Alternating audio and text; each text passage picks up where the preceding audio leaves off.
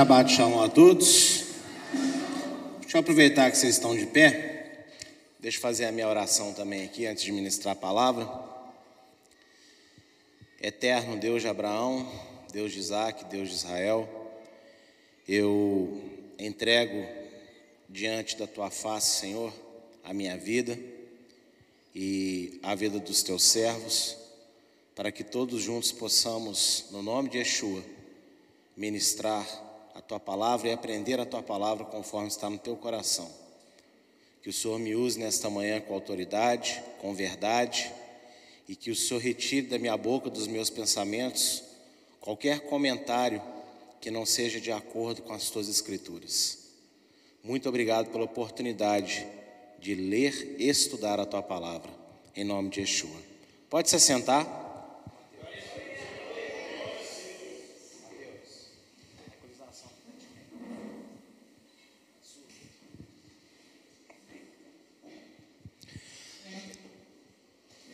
Ei, som. Ah, som tá bom aí? Tá ok. É, eu gostaria que todos tentassem prestar bastante atenção na palavra de hoje, porque essa paraxá, né, a paraxá Kedoshim, ela é muito importante e tem alguns anos que nós ministramos ela aqui sem especificar os mandamentos que estão dentro da Kedoshim. Geralmente a gente pega e faz algumas alusões, né, ao que diz respeito, só que hoje eu vou tentar passar em todos os mandamentos, se, eu, se Deus me permitir. Mas eu vou fazer isso dentro de um tempo cabível do culto, né? Mas eu gostaria que você prestasse atenção, amém? É, nós estamos então na trigésima paraxá, paraxá é a palavra hebraica para porção. É, essa porção de hoje, ela vai de Levítico 19, do verso 1, e ela se estende até o final do capítulo 20 de Levítico, verso 27. Em hebraico, essa paraxá tem o nome de Kidoshin, e Kidoshin significa santos. Você pode deixar a sua Bíblia aberta em Levítico 19, porque nós vamos ler muitos textos dessa porção hoje, amém? A Parashá Kedoshim é uma afronta direta para todos aqueles que dizem servir a Adonai, o Deus da Bíblia, mas que não desejam se sujeitar a nenhum tipo de regra, a não ser a graça da cruz. Isto é, pessoas que querem ser perdoadas inúmeras vezes de tudo aquilo que as fazem se sentir culpadas, porém, sem mudanças reais de comportamento pensamento e fé, se mantendo livres da verdade imutável de que Deus é santo e deseja uma sociedade igualmente santa. Afinal, Adonai é o Criador, então não há nada de ilógico no fato do feitor de todas as coisas querer que a sua feitura lhe seja semelhante. Meus irmãos, a Parashá Kedoshim, ela é muito peculiar em toda a Bíblia Sagrada, porque ela vai falar de santidade, mas não é a santidade que as pessoas estão acostumadas a comentar no dia de hoje. Quando você pergunta para alguém o que é santidade, muitas vezes a pessoa ela diz que é acreditar em Yeshua. Ah, eu acredito em Yeshua. Mas eu conheço idólatras que dizem acreditar em Yeshua. Eu conheço pessoas envolvidas com bruxaria, encantamentos, que dizem acreditar em Yeshua. Eu conheço pessoas que invocam mortos sobre si, ou consultam os videntes, né, no sentido de aqueles que incorporam os mortos, mas dizem acreditar em Yeshua, em Jesus. E uma vez foi falado aqui pelo nosso irmão Wilson uma frase que ela tem que ser guardada por todos nós. Dizer que acreditar em Yeshua não é só falar, é você estar comprometido com tudo aquilo que ele representa. E de uma forma muito simples, o que é que Yeshua representa? Eu falei no sábado à noite. É a Bíblia. A Bíblia é a essência da pessoa de Yeshua. E Yeshua é a essência de tudo aquilo que diz a Bíblia. E essa porção vai trazer uma série de mandamentos E esses mandamentos, nesta porção de hoje, não que em outras não sejam, mas tudo o que diz aqui é santidade. E olha, Deus ele quer que quando nós venhamos a ter contato com a santidade dele, isso venha a transformar o nosso comportamento. Você tem que mudar de atitude. A gente vê muitas pessoas é, professando uma crença, professando concordância com algum aspecto da fé, mas muitas vezes nós não vemos essa pessoa praticando aquilo que ela diz concordar. Você já, perce, já, você já notou isso na sua própria vida, na vida de pessoas que você conhece? A pessoa concorda com você, ela concorda com a igreja, mas ela não muda o comportamento dela. E santidade tem a ver com mudança de comportamento, mudança de pensamento também. Você tem que mudar os seus pensamentos, e com isso você tem que mudar a sua fé. Quando eu digo mudar a sua fé, é você mudar a forma de se relacionar com Deus. E olha, se Adonai, ele criou todas as coisas, ele fez todas as coisas, você acha algum absurdo ele querer que aqueles que são filhos dele sejam iguais a ele? Qual é o pai que não deseja que o seu filho seja igual a si?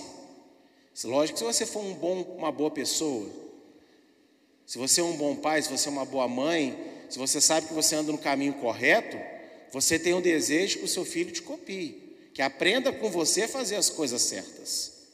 Agora, quando você não é um bom pai, não é uma boa mãe, aí nós entramos naquele dito popular, né? Faz o que eu falo, mas não faz o que eu faço. Isso é um crime, né? Porque a criança ela tem que aprender com o seu pai o que, que ela deve ser. Então Deus deseja que os filhos dele lhe sejam semelhantes. E o que, que Deus é? Santo.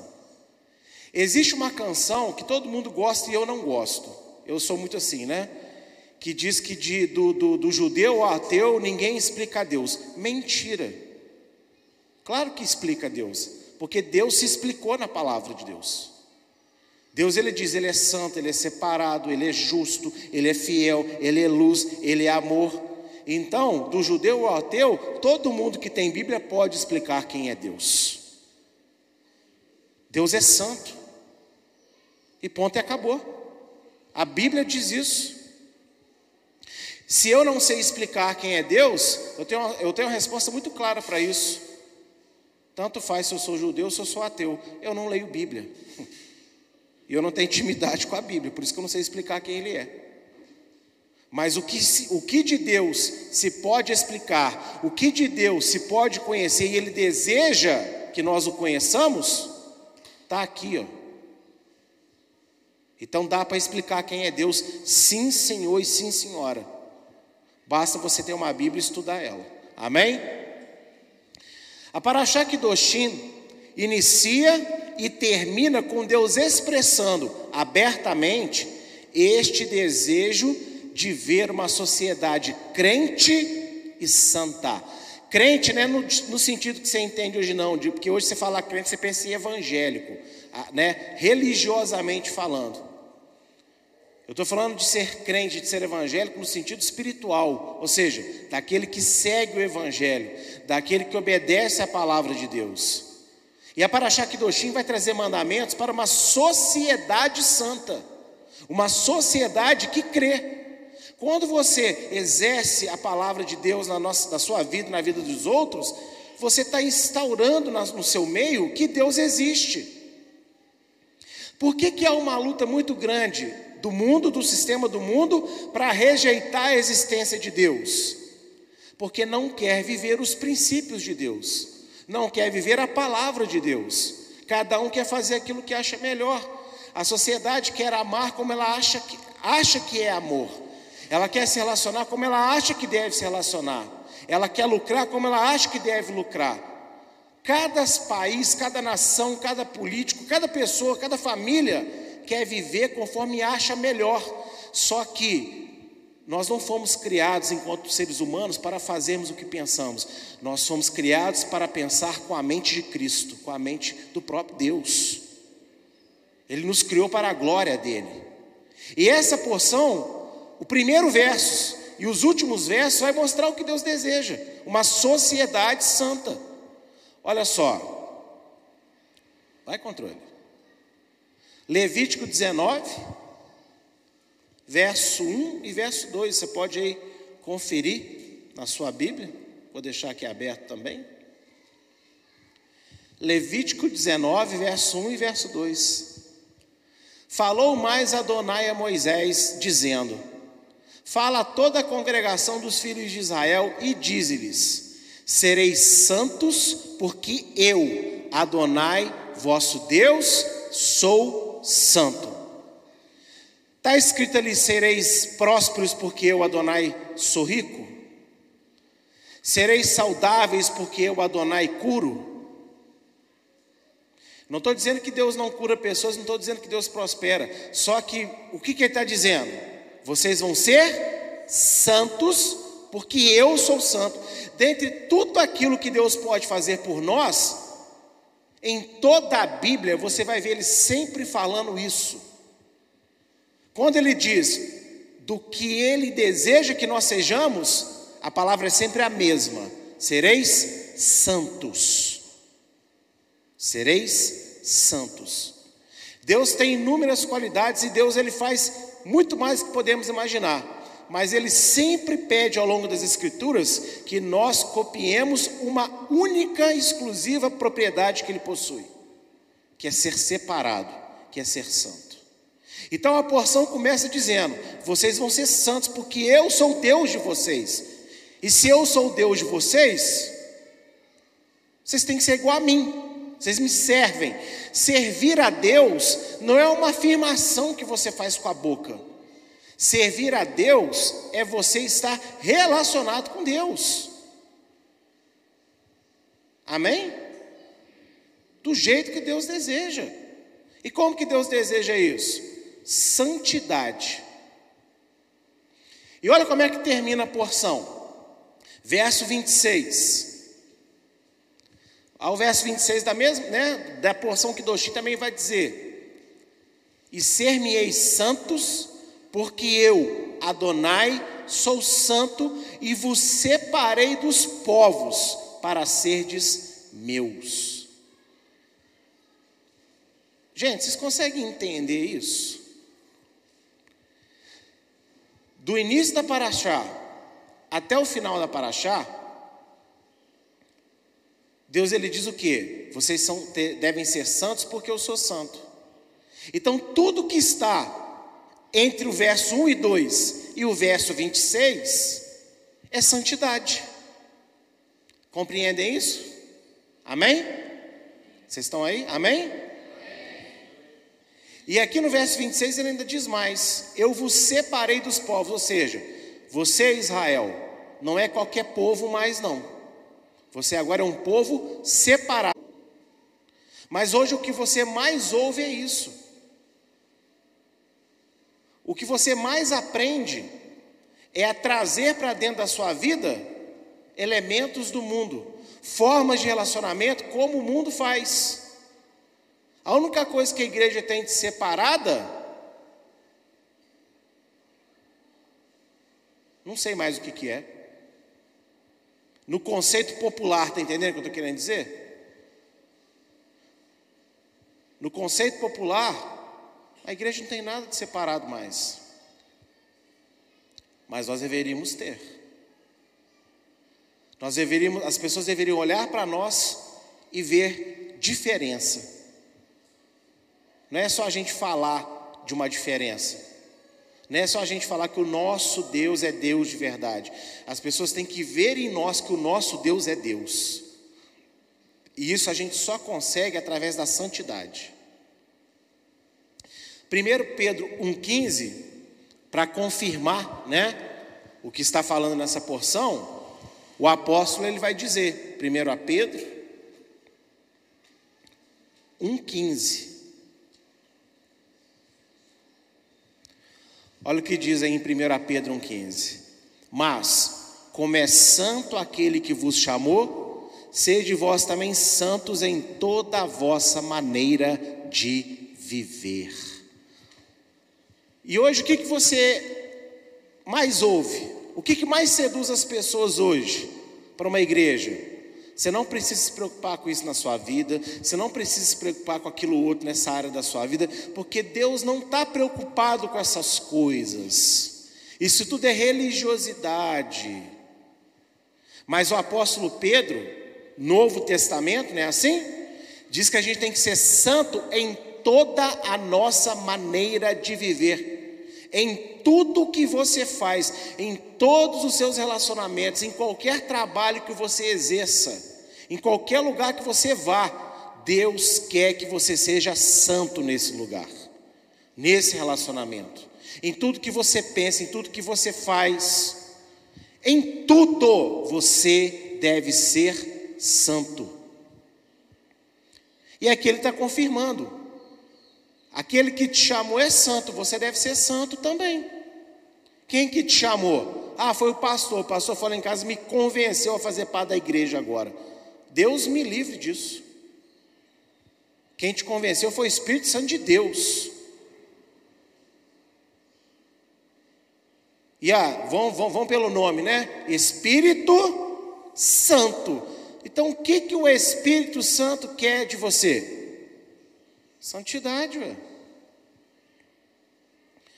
E em Mateus 5,48, o próprio Senhor Yeshua, ele também fala. Inserido aí no contexto do Sermão da Montanha, ele vai dizer: Sede vós perfeitos, como é perfeito o vosso Pai que está nos céus. Gente, perfeição é sinônimo de santidade. Porque só Deus é perfeito. Por quê? Porque só Deus é santo. Só que tem um detalhe: só Deus era santo.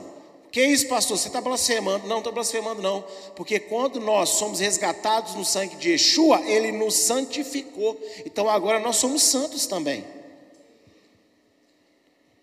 Não estamos no nível de Deus, mas estamos sendo moldados à semelhança dele. Quem aceitou Yeshua como Salvador também agora é santo, não é só Deus que é santo, não. Você é santo porque você tem um Deus santo, ele te santifica. Somos santos. E aí Yeshua dá uma ordem que mexe com a estrutura evangélica atual. E quanto você está cansado de ouvir, de ler, não, né, perfeito é só Jesus, e Yeshua não vem dizendo isso. Ele diz o seguinte: sejam perfeitos. Ele está ele tá mandando, sejam perfeitos. O que, que significa ser perfeito, pastor? Significa que você luta contra o pecado, significa que você se esforça por acertar, e significa que se quando você vê que você errou, você não dá uma de orgulhoso, temoso, você se humilha na presença de Deus e aceita a correção que Ele te deu. Isso é ser perfeito. Lembra que o Mateus ensinou para nós que semana passada que a gente deve amar a exortação? Você amar a exortação é qualidade de quem quer se aperfeiçoar. Porque como você vai melhorar alguma coisa se você não corrigir aquilo que não está indo bem? E como que você vai corrigir o que não está indo bem se você não ouvir da palavra de Deus o que você precisa melhorar? E Yeshua ele deu uma ordem: seja perfeito. Eu, como pastor, tenho que tentar ser um pastor perfeito. Não é ser um super-homem, não, mas dentro do que eu tenho de responsabilidade em ser pastor, eu tenho que me esforçar para dar o meu melhor. E quando eu ver que eu não estou dando o meu melhor, eu tenho que ter consciência disso, me arrepender e me esforçar para voltar a dar o melhor. Todos nós, em algum momento da vida, a gente pode cair, a gente pode pegar e enfraquecer, a gente pode esfriar. Agora, você entrar nessa balela gospel de hoje, que mesmo você estando frio, caído, e Deus te ama a si mesmo, não se preocupe? Não, muito pelo contrário, eu tenho que andar preocupado sim. Lembra, lembra a exortação de Yeshua em Apocalipse? Lembra de onde caíste. Ou seja, se você chegou no patamar mais alto e você caiu, isso não é aceitável para Deus. Deus, ele é misericordioso, ou seja, ele não está te condenando porque você caiu do patamar mais alto, mas provavelmente você será condenado porque você se acomodou com a queda. Então não fique acomodado na frieza, na queda, no menos. Lembre-se das palavras de Deus: vocês são meu povo, sejam santos. Lembre-se da palavra de Yeshua: sejam perfeitos. Deus separou Israel entre as nações para ser o povo de Deus. Deus me separou no meio da minha família, me separou no meio da sua família, no meio da, dessa sociedade para sermos dele. Então a gente não é mais qualquer um. E em Hebreus 5,14, olha que texto muito interessante, nós já estudamos isso nas cartas aos Hebreus, mas é bom revisar, né? sempre repetir. Hebreus 5,14. Mas o mantimento sólido é para os perfeitos, os quais, em razão do costume, têm os sentidos exercitados para discernir tanto o bem como o mal. Ou seja, vocês sabem o que é alimento sólido e sabem o que é leitinho. Leitinho é essa palavra né, de Jesus te ama, Jesus vai te dar. É, é, aprenda a tirar pessoas tóxicas da sua vida. O que, que você cresce com isso? Você não cresce nada. Você só está ouvindo aquilo que você gosta de ouvir. Alimento sólido é palavra, é, é conteúdo, é estudar o que é que a Bíblia diz. E aqui diz que quanto mais alimento sólido eu tenho, mais eu vou ter os meus sentidos exercitados para saber o que é mal e o que é bom. Ou seja, quanto mais estudo da palavra você tiver pela fé, lembra que o Wilson nos ensinou para nós? Não adianta você só estudar, você tem que estudar com fé. Se você estuda com fé na palavra de Deus, quanto mais você estuda, estuda, estuda, estuda, não é você, é o Espírito Santo vai exercitar o teu sentido. Ou seja, Deus vai exercitar todos os seus sentidos. Então, quando alguma coisa te cercar e aquilo for laço do diabo, de uma comida, a um pensamento, a uma conversa, você vai sentir aquele estalo ali, ó, isso não é bom, e você vai fugir do mal. Olha o poder que há na palavra de Deus, irmãos. Por isso que um crente que não gosta de estudar a Bíblia é a coisa mais triste que pode haver dentro do reino de Deus.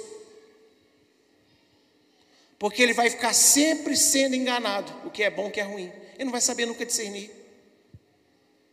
Então, quando ele estiver numa conversa que é uma baita de uma fofoca, uma falação mal um do outro, do vizinho, seja de quem for, ele está lá, ó, metendo a língua também. Por quê? Porque a língua dele não foi exercitada com o conhecimento da palavra.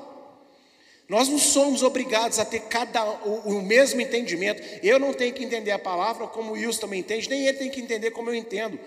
Ou seja, no sentido de a capacidade de entendimento.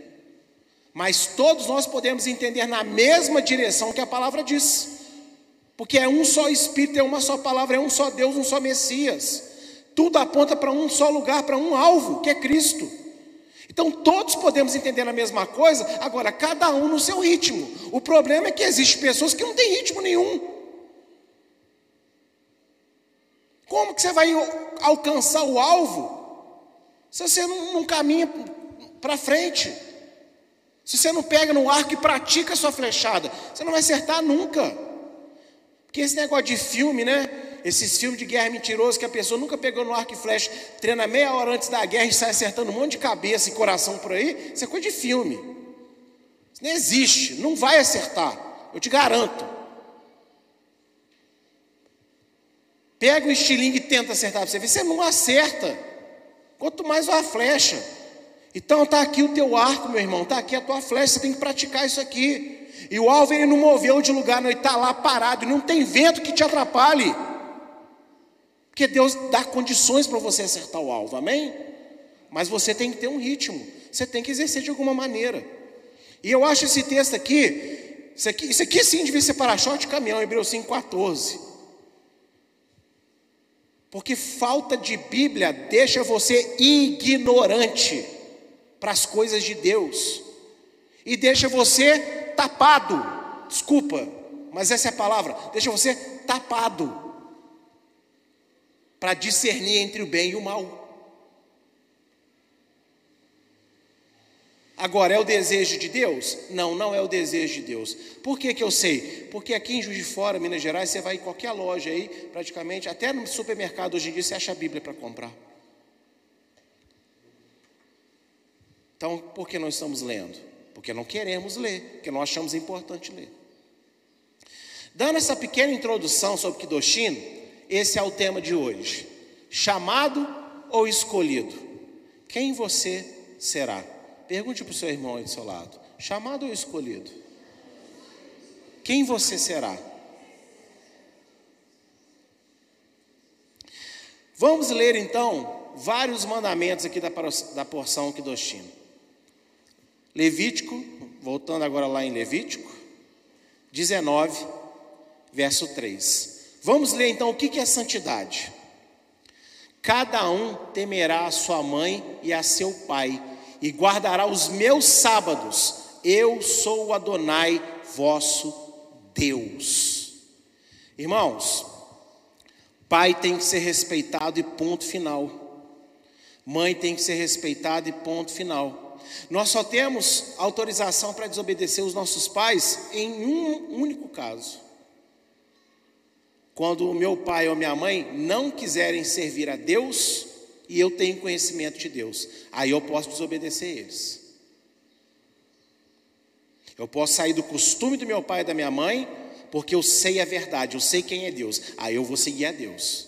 Agora, fora isso, você tem que respeitar pai e mãe. Viu? Eu não fui criado dessa maneira, minha mãe não me criou chamando, né, falando com ela, senhora, chamando meu pai de senhor. Mas depois que eu converti, eu criei essa consciência e eu mudei isso com eles. Eu não consigo mais falar com a minha mãe, você falar senhora, ou falar com meu pai senhor. E é uma coisa que eu preciso de mudar na minha filha, que ela também não tem esse hábito. Mas agora que ela está maiorzinha, eu vou começar a ensiná-la. Porque eu acho muito desrespeitoso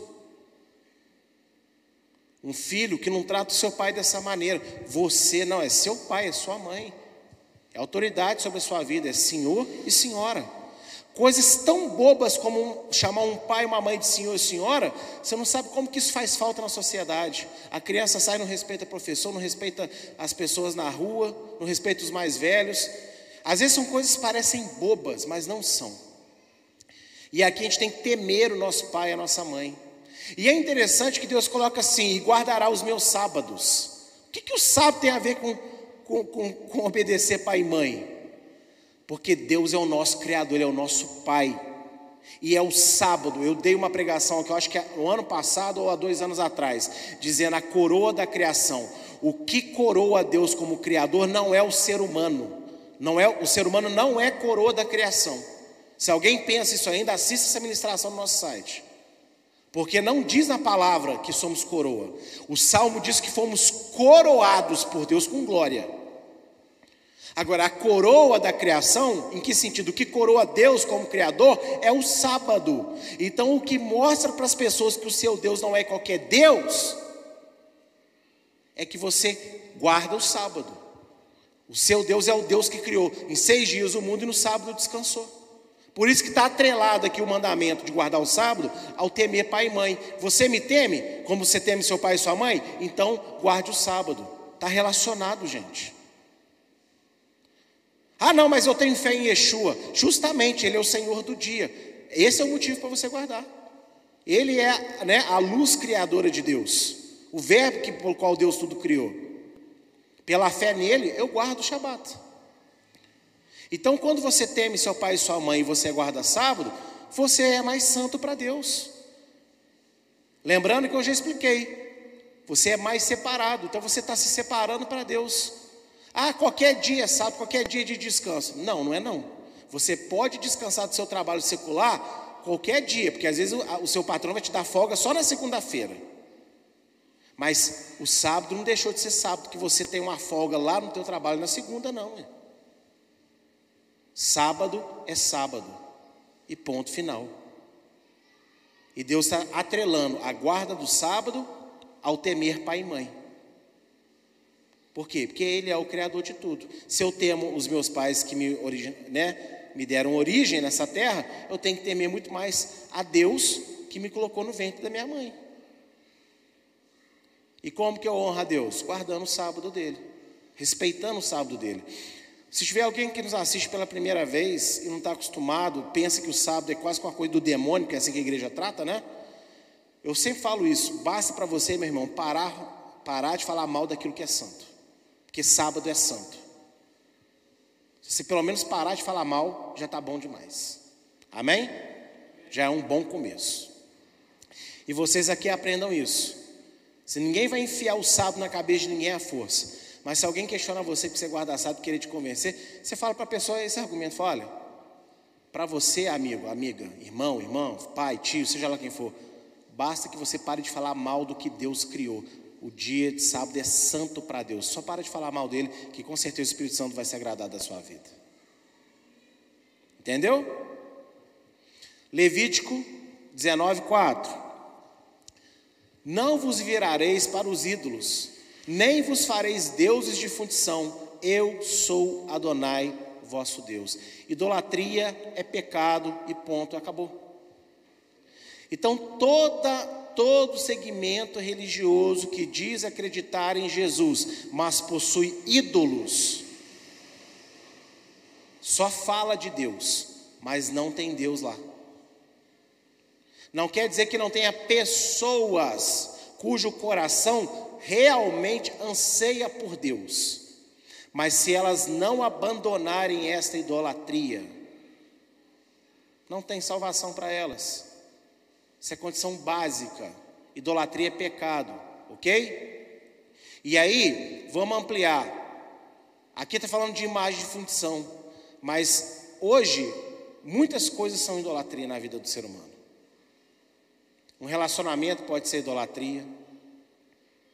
Tanto é que quando uma pessoa às vezes perde um ente querido, se afasta de Deus. Por quê? Porque adorava a pessoa.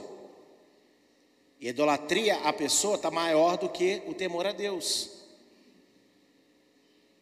Tem pessoas que conquistam relacionamentos, qualquer forma de relacionamento, trabalho, dinheiro, posses, objetos, e com isso esfriam a caminhada com Deus.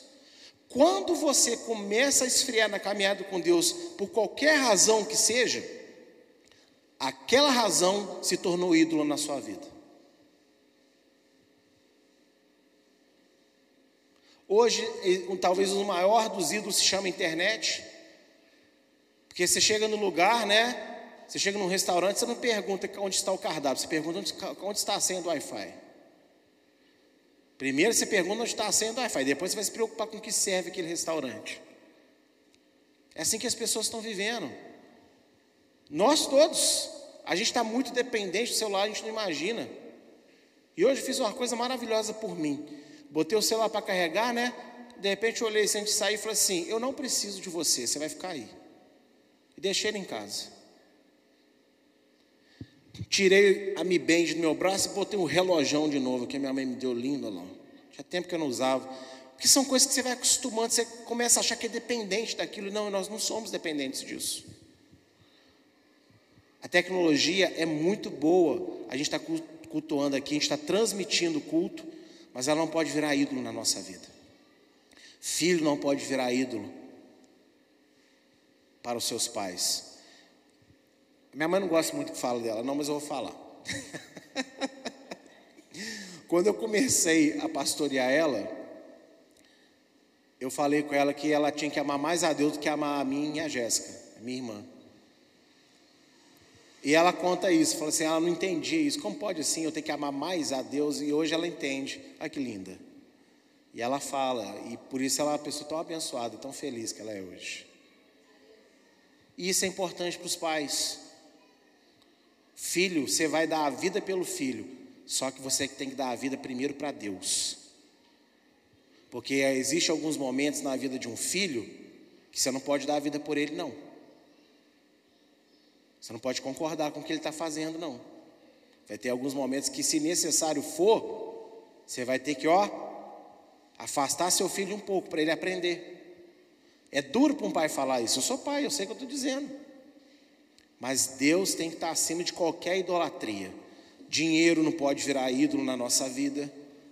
Eu tentei, juro que eu tentei, mas agora não dá mais.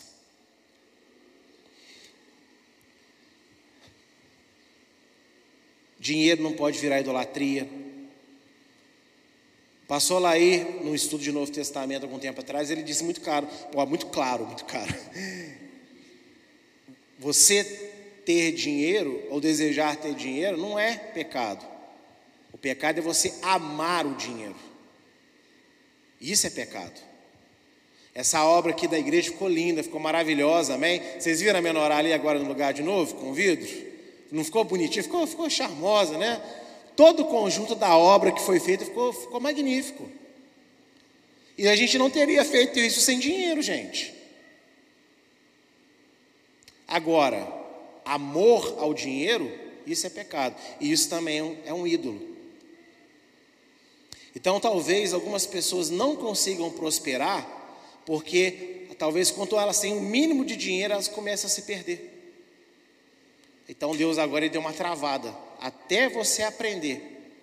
E quando você aprender, talvez Deus libere novamente dinheiro para você. Amém? Porque Ele não quer que você sucumba a essa idolatria. Levítico 19, verso 5. E quando oferecerdes um sacrifício pacífico ao Senhor, da vossa própria vontade o oferecereis. Gente, Hoje, a gente não pode oferecer sacrifício, pode? O sacrifício de paz poderia ser oferecido se existisse templo em Jerusalém. Vocês sabiam disso? Esse sacrifício não foi abolido com a morte de Yeshua. O sacrifício dos bolos com azeite, você jogando vinho em cima. Só que não existe templo, então não pode ser oferecido. Só que tem um detalhe. Isso aqui traz um princípio para nós, que é santidade. Deus quer tudo para ele de boa vontade e não por obrigação. Ah, eu dou dízimo porque senão um devorador vai vir. Deus já não gosta do seu dízimo. Porque ele queria que você desse dízimo, não é por medo do devorador. Ele queria que você desse dízimo porque você o ama. Ele não quer que você obedeça a nenhum mandamento porque você tem medo de ir para o inferno você tem medo de adoecer, porque você tem medo disso, você tem medo daquilo. Deus quer que você guarde qualquer dos mandamentos, porque você tem vontade de agradá-lo. É da sua própria vontade. Ah, eu vou fazer, sabe por quê? Porque senão o pastor não vai deixar eu fazer parte do louvor na igreja. Eu vou fazer porque senão o pastor não vai deixar eu pregar na igreja. Eu vou fazer porque senão o pastor não vai deixar eu dirigir um culto na igreja. Você está fazendo pela motivação errada. Você tem que fazer porque o pastor me ensinou, é bíblico, é de Deus, eu quero agradar a Deus. É isso que você tem que fazer. De própria vontade. Você tem que querer agradar a Deus. Agora, querer agradar a Deus, logicamente significa desagradar a si mesmo. Porque a tua carne não quer. A tua natureza caída não quer as coisas de Deus. E aí você escolhe quem que você vai agradar, a Deus ou a si mesmo. Só que tem um detalhe, deixa eu te ensinar um mistério. Quando você se desagrada para agradar o Senhor, o Senhor te alegra. Quem entendeu isso? Depois que você aprende a fazer por prazer a Deus, sem você saber explicar, começa a mudar aquilo dentro de você. E você passa a ter prazer naquilo. Mas porque você fez uma escolha da sua própria vontade, não por medo, não por é, querer mostrar alguma coisa para alguém, mas porque você acredita naquilo você desejou fazer para Deus. Então, quando você faz alguma coisa para Deus de boa vontade, quando você oferece um sacrifício para Deus de boa vontade, Deus te santifica. E isso é santidade também. Amém? Levítico 19, verso 10.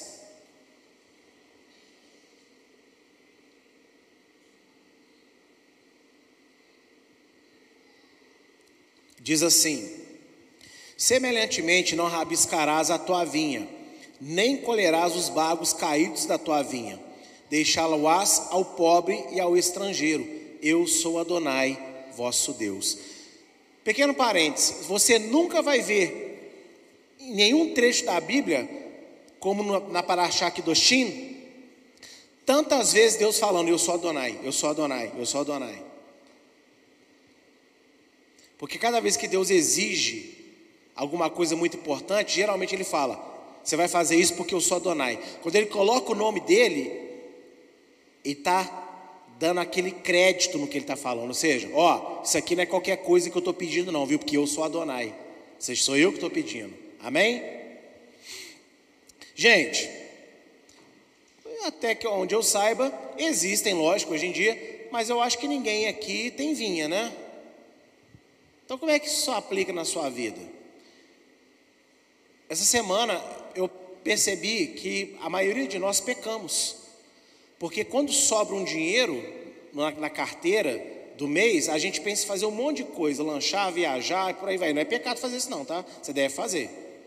Só que as sobras dos nossos campos deveriam também ter uma parte dela reservada para abençoar o necessitado. E já, já parou para pensar quantas vezes a gente não tira do nosso dinheiro para abençoar o necessitado? Então isso também é pecado. Agora, temos que aprender a quando sobrar um dinheirinho para nós, a tirar pelo menos um, uma parte ali. E aí é cada um segundo for tocado no seu coração, mas a abençoar o pobre e o necessitado porque sem Yeshua todos nós éramos pobres e necessitados. E olha só que princípio bonito, isso também é santidade. Você não pegar o seu dinheiro gastar ele só com você, só com as suas necessidades. Você separar às vezes uma parte, separar um pouco para abençoar o necessitado. Isso também é santidade. Verso 11, verso 12.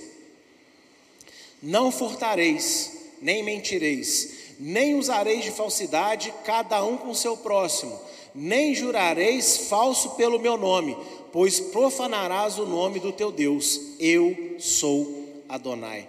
Gente, nós não podemos roubar. E olha, tem crente que rouba. Eu não estou dizendo de assaltar, mas rouba. Tem tem irmão que trabalha num lugar, e aí quando o chefe não está vendo, vai lá, pega um negocinho para comer, sem falar com ele. Às vezes vai no depósito, pega uma caneta. Gente, isso acontece muito nas empresas. Pastor Vitor, anos atrás, teve problema de pessoa pegando dinheiro do caixa dele. Roubando do caixa mesmo.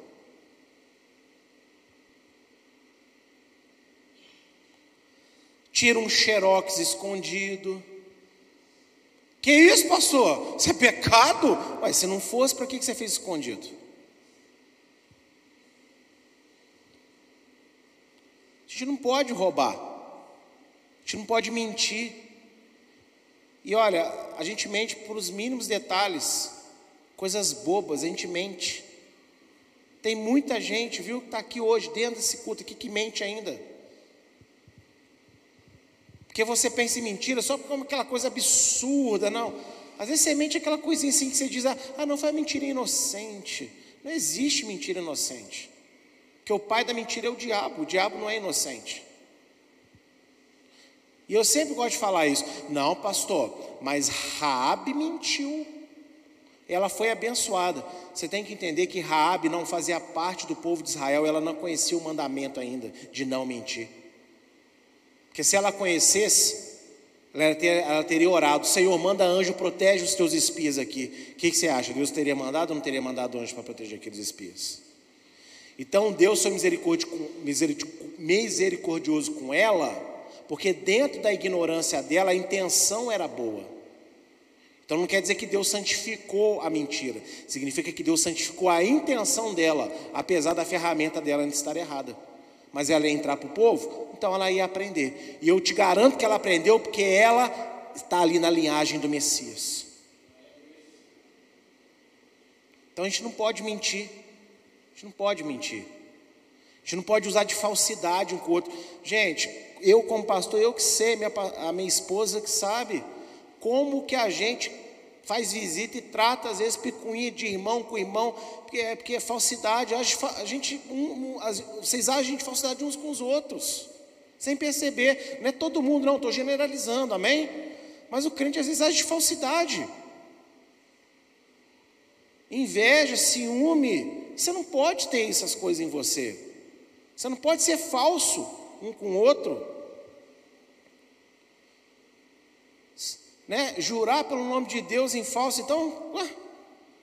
E aqui, sabe como é que eu vejo uma forma de jurar o nome de Deus em falso?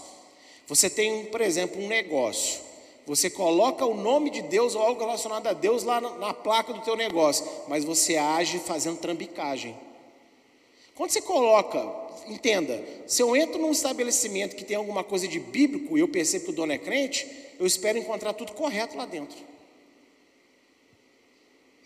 Se não há nada tudo correto lá dentro, eu estou jurando em falso pelo nome de Deus, porque eu coloquei aquilo ali para mostrar para os outros que eu sou de Deus. Mas se eu não trabalho lá dentro como sendo uma pessoa de Deus, eu estou jurando pelo nome do meu Deus em falso.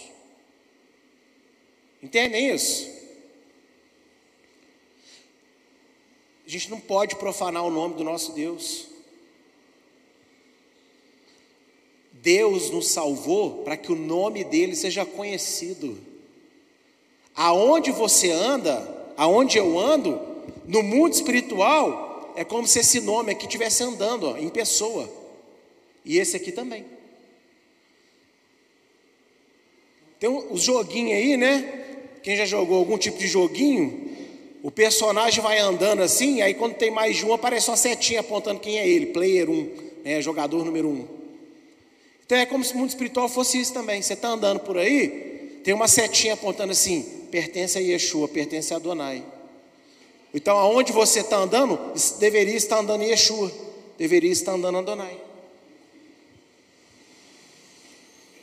Só que quando a gente faz aquilo que não está na palavra, quando a gente faz aquilo que não, Deus não se agrada, o que está acontecendo então? A gente está dando ferramenta para o diabo e seus demônios colocarem na boca das pessoas blasfêmias contra Deus. Por isso que hoje você vê a maioria das pessoas dizendo assim: Eu acredito em Deus, eu não acredito é na igreja. Já viu esse tipo de fala? Eu já vi. Por que, que isso se deu? Por mau comportamento dos crentes ao longo da história. Entenda isso aqui.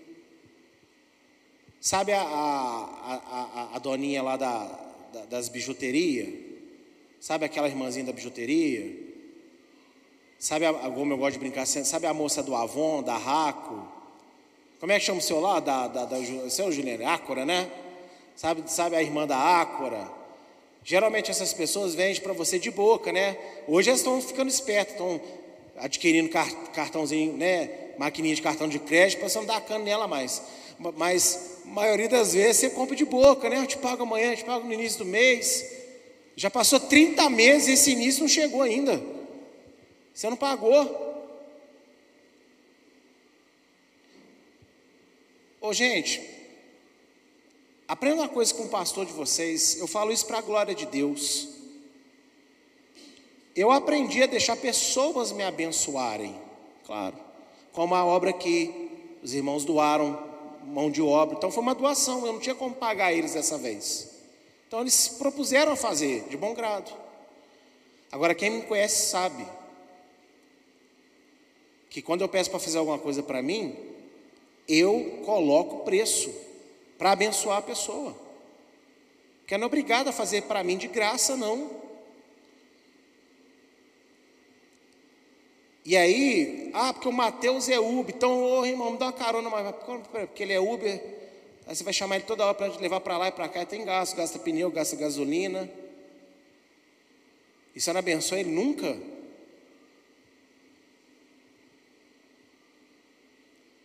Você não vai fazer isso com seu irmão, não, com a sua irmã, não. Se você comprou, pague. Ah, mas eu não tenho como pagar. Então não compre. Nós, na nossa geração, fomos mimados, mimados por uma coisa chamada financiamento, crediário. Nós achamos que podemos comprar sem ter condição de comprar, e se depois a gente se vira. E com isso nós perdemos uma essência que Deus ama, seja o que você pode ser. Como dizem Provérbios, melhor é o pouco com Deus do que o muito sem Deus e com Ele é tribulação. Ou seja, eu vou ter determinado celular se eu tiver condição para pagá-lo. Se eu não tiver, eu vou ficar com esse aqui que é mais simples mesmo. Eu vou ter essa roupa se eu tiver condição de comprar ela. Se eu não tiver, eu fico com esses três vestidos aqui, mas três não é um só. E três não é nenhum, três é três, ou seja, melhor do que nenhum. Tem gente que mora na rua que não tem nada. Tem gente que mora em casas que vem na igreja, às vezes tem uma roupa só, e aquela roupa só que ela usa. E tem irmã que tem guarda-roupa, três guarda-roupa, tem uma casa cheia de coisa, e quanto mais tem, mais quer ter. Não é pecado você querer ter uma roupa nova, você querer ter algo novo, não, pelo contrário. Mas tudo dentro da sua condição. Porque senão você cai nesse pecado aí de não pagar aquilo que a pessoa trabalhou. Ah, pastor, eu descobri um programa muito bom que eu sei a senha do Wi-Fi de onde eu chego, eu descubro a senha do Wi-Fi, eu pego a internet, ô seu ladrão. Você não pagou pelaquela internet, não. Se a pessoa não liberou assim, você não pode usar do que é dela. Gato, puxar energia, puxar luz, roubar água. Pague a quem você se tornou devedor. Não segure o dinheiro do trabalhador, do trabalhador para amanhã, não. Amém? Não faça isso. Levítico 19, 14. Não amaldiçoarás o surdo, nem porás tropeço diante do cego, mas temerás o teu Deus. Eu sou Adonai. Oh, gente, isso aqui parece uma maldade. Quem que seria capaz de ver um ceguinho andando na rua e pá, meter o pé na frente para ele cair? Não se espante, tá? É capaz de acontecer, porque o mundo é muito grande, o ser humano é muito mau. Só que você tem que ampliar o sentido desse mandamento. O teu irmão não está ouvindo, aí você pode meter a língua nele, pode falar mal dele, pode convencer as pessoas para aquilo que é benéfico para você. Porque porque o seu irmão não está vendo, você pode fazer as coisas erradas contra ele, porque ele não está tendo entendimento, você pode seduzi-lo ao erro com você. Tem essa aplicação aqui. Porque você, irmãos, nós temos que zelar pelos nossos irmãos que são ignorantes a determinadas coisas. Nós temos que ser luz para esses irmãos e não treva para eles. Se o meu irmão está na ignorância, eu tenho que agir com ele de uma forma carinhosa, de modo a tirar ele da ignorância, não afundar ele ainda mais naquela ignorância. E é assim que as pessoas fazem.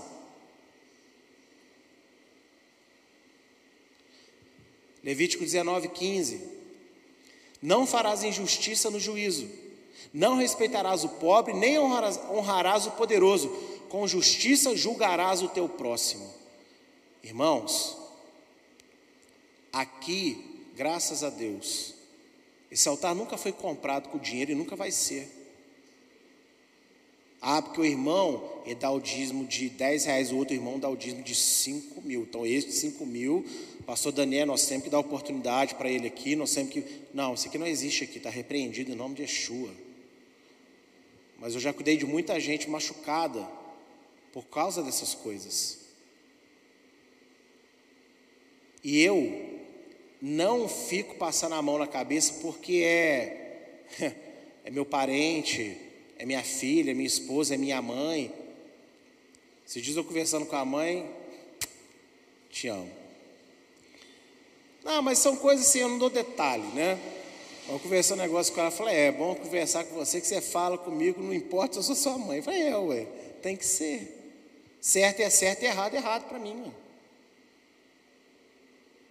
Então não é porque o irmão é mais poderoso, não é porque o irmão ele tem mais renome. não é porque é o pastor da igreja que você vai passar a mão na minha cabeça. Não é assim que funciona. Tudo tem respeito. Eu não vou chamar a atenção do pastor Vitor no meio de todo mundo. Não, eu vou chamar ele, vou conversar com ele. Porque se eu fizer determinadas coisas assim, as pessoas perdem o filtro muito rápido. E deixa de respeitar ele, acho que pode falar com ele de qualquer maneira. Ele é meu amigo pessoal, o pastor Vitor é meu amigo pessoal, há anos já. Desde o dia que ele foi pastor, qual foi o dia que eu cheguei para ele, ô Vitinho? Ô Vitor, é pastor Vitor. A gente está na praia, pastor. E é a mesma coisa ele fez comigo desde o dia que ele trouxe essa igreja. É o respeito. Agora, se ele tiver errado, eu vou corrigi-lo. Se eu tiver errado, ele vai me corrigir. E isso independe do quanto que você acha que a pessoa está lá em cima ou está aqui embaixo. Você não pode perverter o que é certo, porque é teu parente, porque é teu amigo, porque é teu chegado. Se está errado, está errado. E tem, tem pai, tem mãe que é assim, é meu filho é o princeso, é a princesa, né? É promessa de Deus, é benção, é muito inteligente, é muito isso, é muito aquilo. Então, né? Não pode, não pode, não. Isso aqui, isso aqui não erra, é Jesus em pessoa? Não é, né? Então erra. E porque nós cuidamos das crianças dessa maneira, cresce e vira desgraça que vira depois. Porque você não sabe separar, né? Eu amo a minha filha. Só Deus pode medir o amor que eu tenho por ela. Agora, eu sou rígido com ela, justamente porque ela é minha filha. Eu zelo pelo bem dela. E esse mandamento que fala, você não vai favorecer ninguém. A, né, a, gente tem uma, a gente tem uma lei humana contraditória à lei de Deus. Geralmente, quando você entra num tribunal, geralmente o menor tem razão. Com uma, causa. Você entra um pobrezinho trabalhador lá com uma empresa muito poderosa. Por quê? O mandamento de Deus aqui diz o contrário. Justiça é justiça, seja para o poderoso, seja para o fraco. E aí a gente sabe como é que a nossa justiça brasileira age, né? Quem tem, geralmente consegue se safar. O que não tem, só a misericórdia de Deus. Graças a Deus que nós temos advogados de Deus, né? Nesse mundo, para fazer justiça. Levítico 19, verso 16. Não andarás como mexeriqueiro entre o teu povo, não te porás contra o sangue do teu próximo, eu sou Adonai. Fale comigo assim: fofoca é, foi, sempre será do capeta.com. É isso. Não pode ficar falando mal dos outros por aí. Não pode, não pode, não pode, não pode, não pode, não pode, não pode, não pode. E mexeriqueiro é mais do que fazer fofoca, é espalhar o mal. É ser, fazer aquele burburinho, sabe?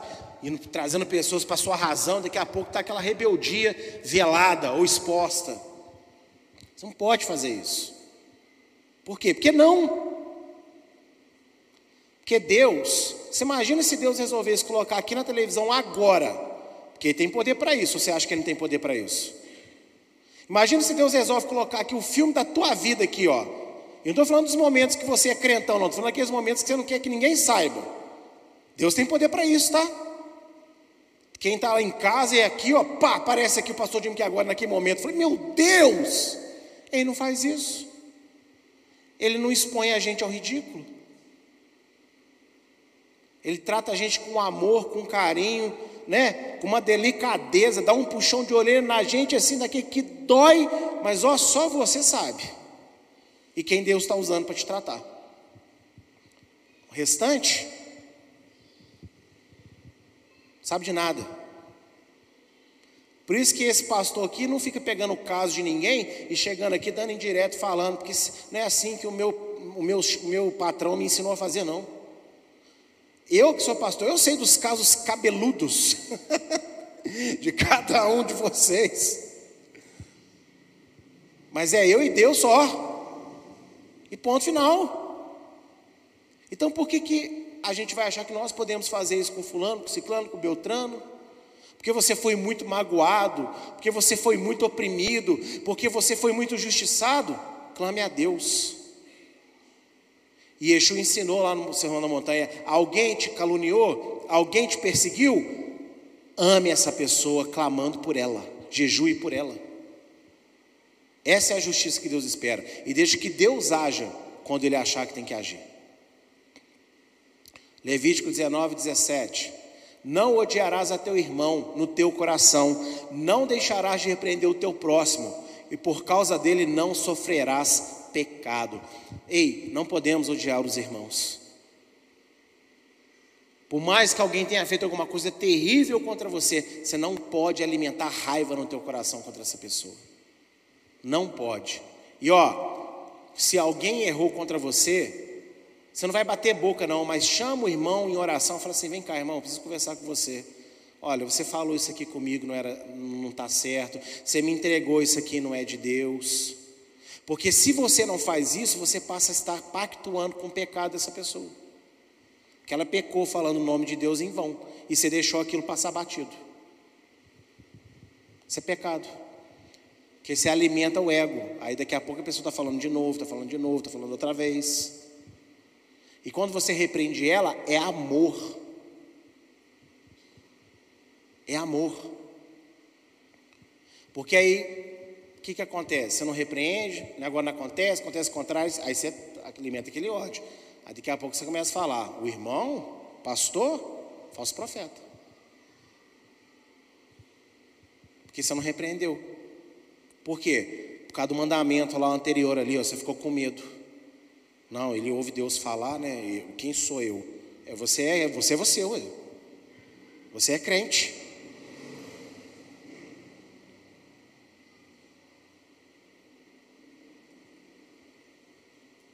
Verso 18: Não te vingarás, nem guardarás ira contra os filhos do teu povo, mas amará o teu próximo como a ti mesmo. Eu sou Adonai. Se alguém fez o mal contra você, você não vai fazer o mal contra o teu próximo. Não é assim que funciona. Se alguém deu uma palavra de veneno, você fala ah, deixa ele, né? Vou guardar ali, ó. Naquela hora eu vou soltar também. Você não pode fazer isso. Você não paga o mal com o mal. Você não pode, você não pode vingar a si mesmo. A Deus pertence a vingança. Ele vai vingar você se ele achar que você merece ser vingado. Se não, fica quietinho. Você sentar para repreender a pessoa, ou seja, corrigir ela é uma coisa. Agora você ficar ali, ó, batendo boca, seu cachorro, sua cadela, o que, que, que você ganhou com isso? Você não ganhou nada. Você só perdeu. Verso 19: Guardarás os meus estatutos, não permitirás que misturem os teus animais de diferentes espécies. No teu campo não semearás sementes diversas, e não vestirás roupas de estofos misturados. Gente, para quem não sabe, alimento transgênico não é do agrado de Deus, viu? Quando você pega um alimento e mistura com outro, vira uma terceira coisa. Deus não se agrada disso que ele ordenou. Ah, por que, que não pode? Não me interessa. Ele falou que não pode, não pode. Eu não quero saber cientificamente porque não pode. Eu quero saber biblicamente que não pode. E pronto. Só que eu deixei esse mandamento aqui para falar uma coisa com vocês. Deus se preocupa em não misturar tecidos, animais e sementes. Você acha que Deus se preocupa em você andar misturado com tudo que é mundano? Então, que pregação é essa de estamos junto e misturado? Não, tá junto e misturado você se você quiser. Eu e minha casa não. A gente quer ser separado mesmo para Deus. A gente vive na sociedade. Trata bem todas as pessoas, mas nós somos separados. E vocês? Porque esse mandamento expressa que Deus não quer as coisas misturadas, não. O que é santo é santo, o que é profano é profano. Lembra que eu li, que eu, quando eu li Hebreus 5,14? Exercitar sentido. O que é bom é bom, o que é mal é mal. Não vem tentar falar para mim que isso aqui é mal, mas tem um fundinho de bondade, yin yang aqui, não. Bom é bom, mal é mal. Fale para o seu irmão, você é separado, tá, irmão? Não se misture. Verso 24 e 25. Porém, no quarto ano do seu fruto será santo para dar louvores a Adonai. E no quinto ano comereis o seu fruto para que vos faça aumentar a sua produção.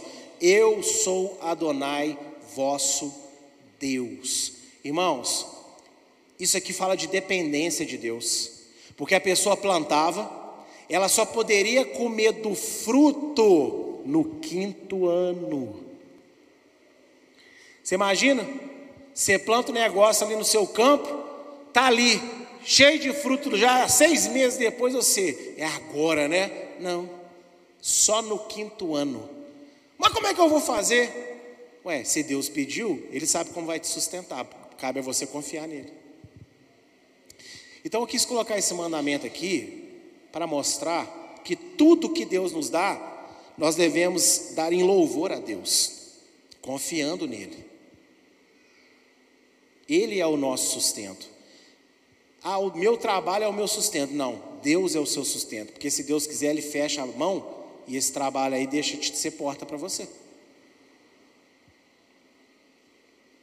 Quem te sustenta é Deus, não é o teu braço. O teu braço é ferramenta que Deus usa para te sustentar. Amém? Agora, aprenda a dar louvores a Deus em tudo que é teu, aprendendo a confiar nele. Confia nele. E olha só, nós temos um mandamento que é semanal, uma vez por semana, vocês descansam para mim? Ah, mas como é que eu vou fazer? Confia em mim. Descansa. Deixa, deixa comigo. Ué, se a gente, se Deus cuida de nós em todos os detalhes, né? Ou eu confio nele ou não confio, né? Verso 26. Não comereis coisa alguma com sangue, não agorareis nem adivinhareis. Já percebeu que todas as religiões que se envolvem com bruxaria têm ingestão de sangue? Não é à toa que esse mandamento está atrelado um ao outro, e não. Não pode comer carne com sangue, ponto e acabou. Carne com sangue, tá? Não é aquele sanguinho da picanha, aleluia, que você pica, ela escorre no prato, porque aquilo ali é sangue residual. Você não consegue tirar todo o sangue de, de, de, de nenhum, de nenhum animal. Significa o animal que não foi degolado, ou seja, que ele, degolado não, que ele não foi furado aqui a, a jugular dele para espirrar o sangue das veias dele. É esse sangue que tem que ser derramado. Aquele sangue que sobrou, isso aí você pode comer, que está na carne, entendeu? Ah, eu gosto de carne mal passada, não tem problema. E no Brasil, graças a Deus, os abatedores eles têm esse procedimento. O Brasil é um dos maiores exportadores de carne para Israel. Israel é extremamente exigente para importar carne. Então é procedimento padrão dos abatedores aqui do Brasil furar ali a jugular do bichinho e ó. É ou não é, Diego? Confirma?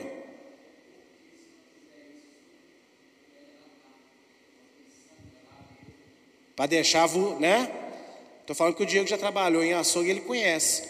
Então, esse sanguinho você pode comer. Agora, ai, eu não vejo chegar amanhã aquele frango ao molho pardo, pé, não.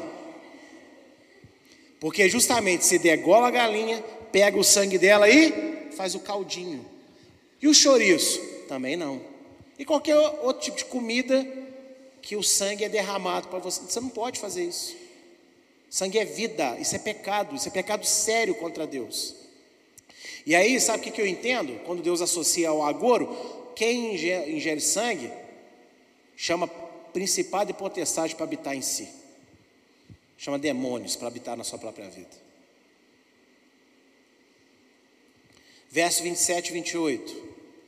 Não cortareis o cabelo arredondado aos cantos da vossa cabeça, nem danificareis as extremidades da tua barba. Pelos mortos não dareis golpes na vossa carne, nem fareis marca alguma sobre vós. Eu sou Adonai.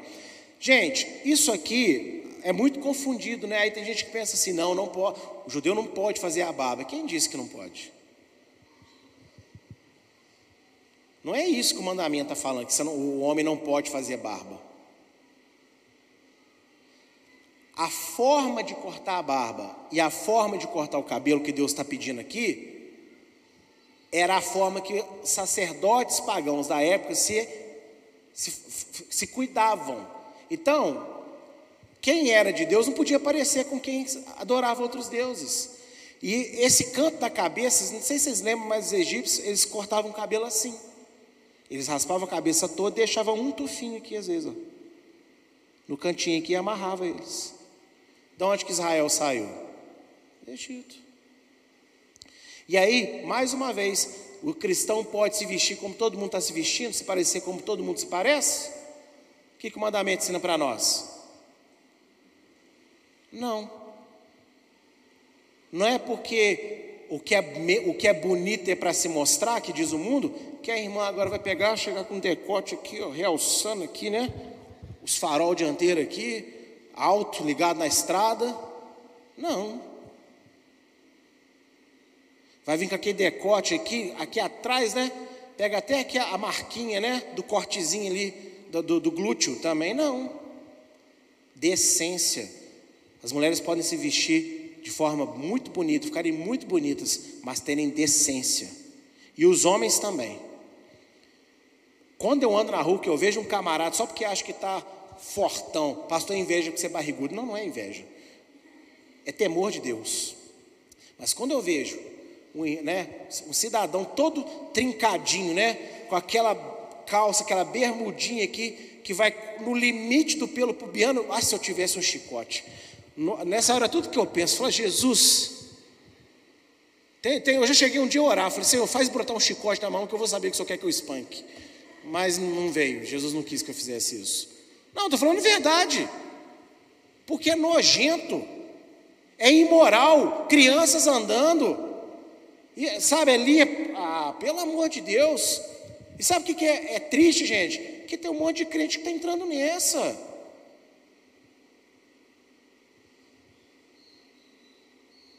Oh, desculpa, tá? Assim, eu vou falar, vou falar. Estou falando, vou falar. Como que vocês conseguem pagar caro por uma calça rasgada? Está rasgada. Não, isso não entra na minha cabeça nunca, não vai entrar.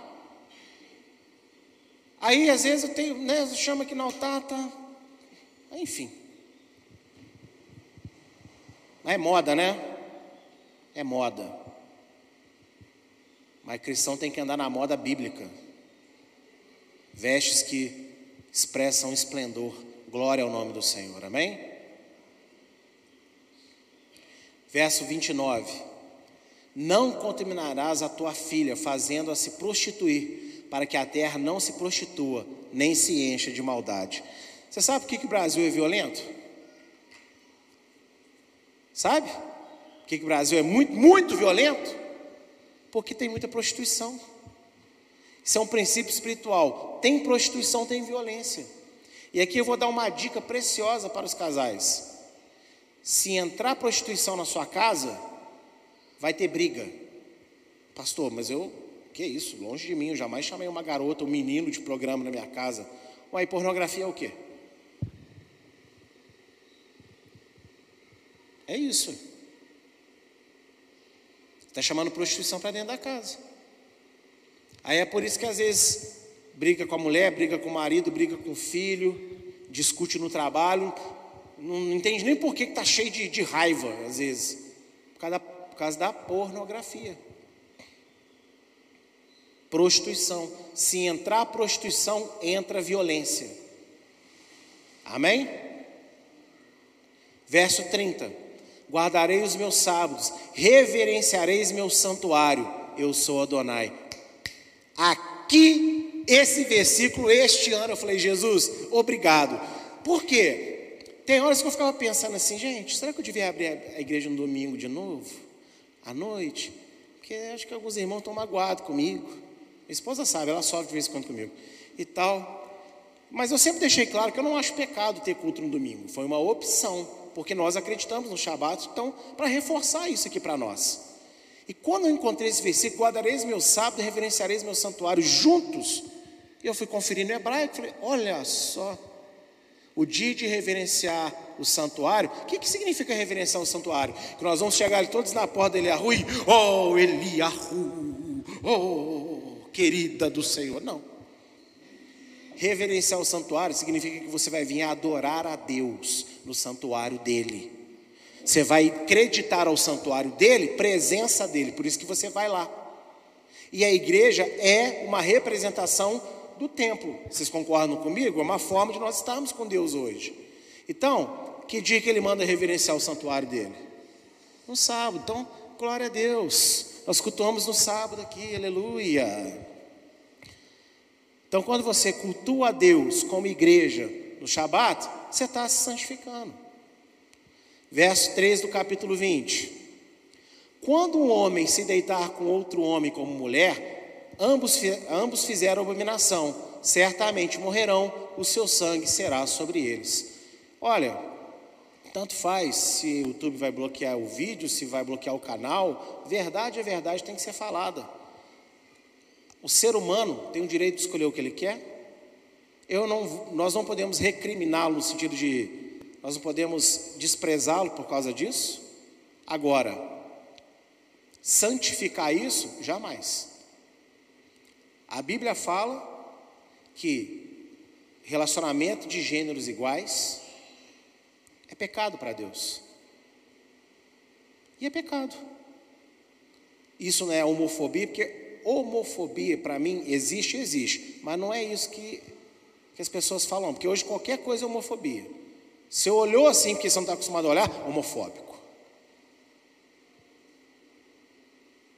E aí nós temos no capítulo 20 uma série de relacionamentos que Deus não se agrada. Não é só esse, não.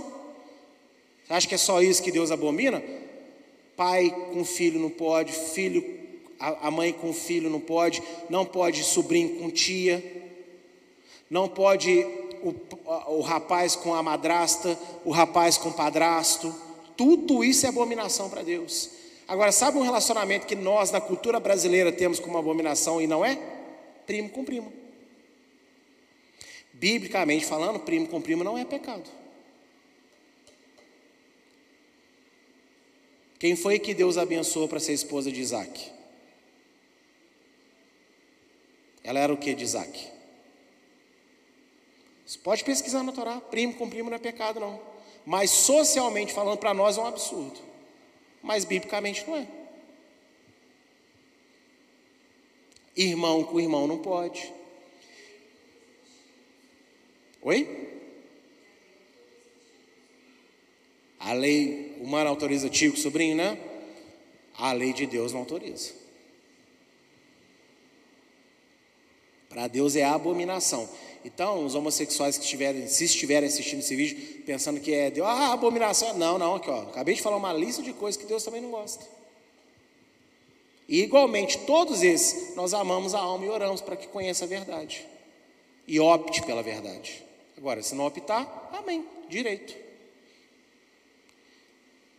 Verso 18: Se um homem se deitar com uma mulher no tempo da sua enfermidade, e descobrir a sua nudez e a sua fonte, e ela descobrir a fonte do seu sangue, ambos serão estipados no meio do povo. O que é essa enfermidade aqui, gente? Menstruação. Olha, isso é sério. O sangue da menstruação, o homem não pode ter contato com ele. Então, do primeiro dia da menstruação da mulher até o sétimo dia, não pode ter intimidade do casal. Ah, eu tive um sangramento no meio do mês. Então você vai fazer uma semana como se você tivesse menstruado. É a mesma coisa. Nossa, pastor, mas eu não vou aguentar. Ó, oh, amigo, amigo, você não aguenta sete dias no mês? Depois você tem 21 para ir às forras. Deus pediu isso, vamos respeitar o que Deus pediu. Será que é tão difícil assim, gente? Não é não. E verso 25, parte A do versículo 20. Fareis, pois, diferença entre os animais limpos e imundos, e entre as aves imundas e limpas, e não vos fareis abomináveis as vossas almas por causa dos animais. Aqui estou falando de lei alimentar. Lá de Levítico 11, olha só o que Deus está falando aqui agora. Respeitem a lei alimentar e não faça a alma de vocês se tornarem abomináveis por causa de comida. Gente, não só de pão viverá um homem, mas de tudo que sair da boca de Deus. Eu não entendo, eu falei aqui quando eu ministrei, né, a Paraxá, Shemini, eu não entendo porque que é, esse alimento pode, aquele não pode. Existem muitas explicações científicas, mas eu não gosto de focar nisso. Eu gosto de focar no fato de que Deus falou que não pode, não pode, e acabou. E aqui ele fala o quê? Quando você come o que é impuro, que ele falou que na Bíblia que é impuro, você faz a sua alma se tornar abominável. Deus não se agrada. E aí, deixa eu confessar para vocês uma coisa. Eu sei, gente, como que Deus é amoroso? Como que Deus é misericordioso? As pessoas não têm noção. Mas você consegue imaginar Deus no trono dele olhando, um filho dele, em pleno domingo, depois de um culto abençoado, oh, vendendo a feijoada para os irmãos comer? Cheio de tocinho, narizinho de porco, aquela coisa toda. Gente, ainda bem que Deus é que é Deus, né? Porque se fosse eu, mandava um raio. Mas Deus é tão amoroso que ele. Imagina ele. Ah lá, estão. Ai, quem sabe um dia eles vão aprender, né? Mas eles estão com o coração, eles me amam. Só não aprenderam esse detalhe ainda, mas em nome, né, no teu nome, tá, meu filho? Eles ainda vão aprender isso. Mas você consegue entender como é que Deus é amoroso? a capaz de, de, suportar essas coisas. Agora, o que, que é triste? Não é Deus suportar a ignorância, é quando a ignorância tem chance de sair dele e não quer. Aí é que eu acho que ele se chateia de verdade, porque não quer nem parar para ouvir. Conclusão. Eu quero ler esse texto aqui, ó. Então diz aos servos: as bodas, na verdade, estão preparadas. Mas os convidados não eram dignos. E depois as saídas dos caminhos e convidai para as bodas a todos que encontrardes. E os servos, saindo pelos caminhos, ajuntaram todos quantos encontraram, tantos maus quanto bons. E a festa nupcial foi cheia de convidados. E o rei, entrando para ver os convidados, viu ali um homem que não estava trajado com as vestes de núpcias. E disse-lhe: Amigo, como entraste aqui não tendo veste nupcial? E ele emudeceu.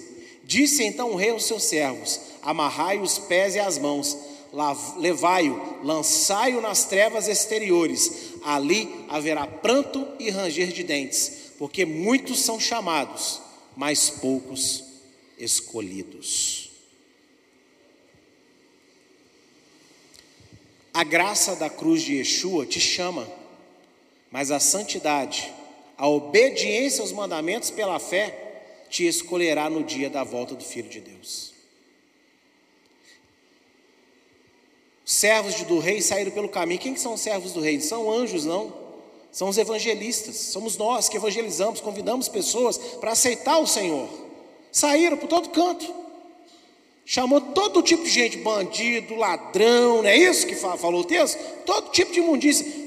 Ó, o rei está oferecendo banquete, vem participar. Mas passado um tempo, o rei saiu para ter comunhão com os convidados. E aí o que, que ele encontrou no meio da festa? Uma pessoa que não estava trajada com veste nupcial. E aí o que, ele fez? Mandou amarrar e lançar fora. Ou seja, isso não fala só da volta de Yeshua, não. Isso fala da vida aqui. De você estar no meio do banquete, porque você já faz parte da mesa do rei. Você está no meio do banquete, você fazer parte do corpo e não se preocupar em trocar a veste com qual você entrou para a fé. Você não se preocupou em se santificar. O importante para você é só que você foi escolhido, você foi chamado. Não, você foi escolhido, você foi chamado, mas você agora precisa se santificar. antes que o rei passe e faça uma vistoria. Essa vistoria, sim, é na vinda de Yeshua, quando ele mandar os anjos dele.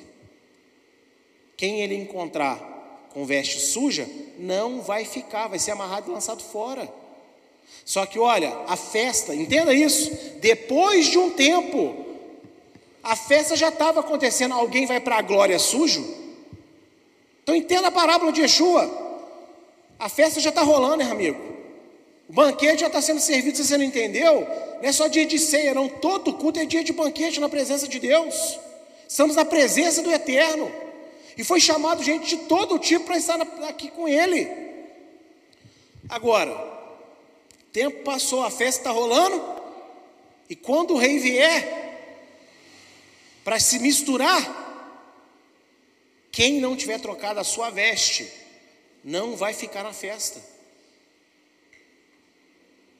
Então, você está se santificando? Você é chamado? Mas a pergunta é: você vai ser escolhido? Por isso a importância da Parashá Kedoshim. Você viu quanta coisa nós vimos hoje? Eu não tive pressa para correr para terminar, porque era importante falar isso tudo. Você viu quanta coisa que Deus considera santidade? E às vezes a gente deixa tocar? Então, cada vez que a gente aprende um mandamento desse e muda, a gente está trocando mais uma peça de roupa para ficar com a, com a roupa que ele espera, a veste de noiva. Portanto, seja santo. Seja santo, amém, irmãos? Mudem aquilo que a palavra apresenta para vocês de boa vontade. Eu agradeço minha oportunidade nessa manhã no nome do Senhor Yeshua.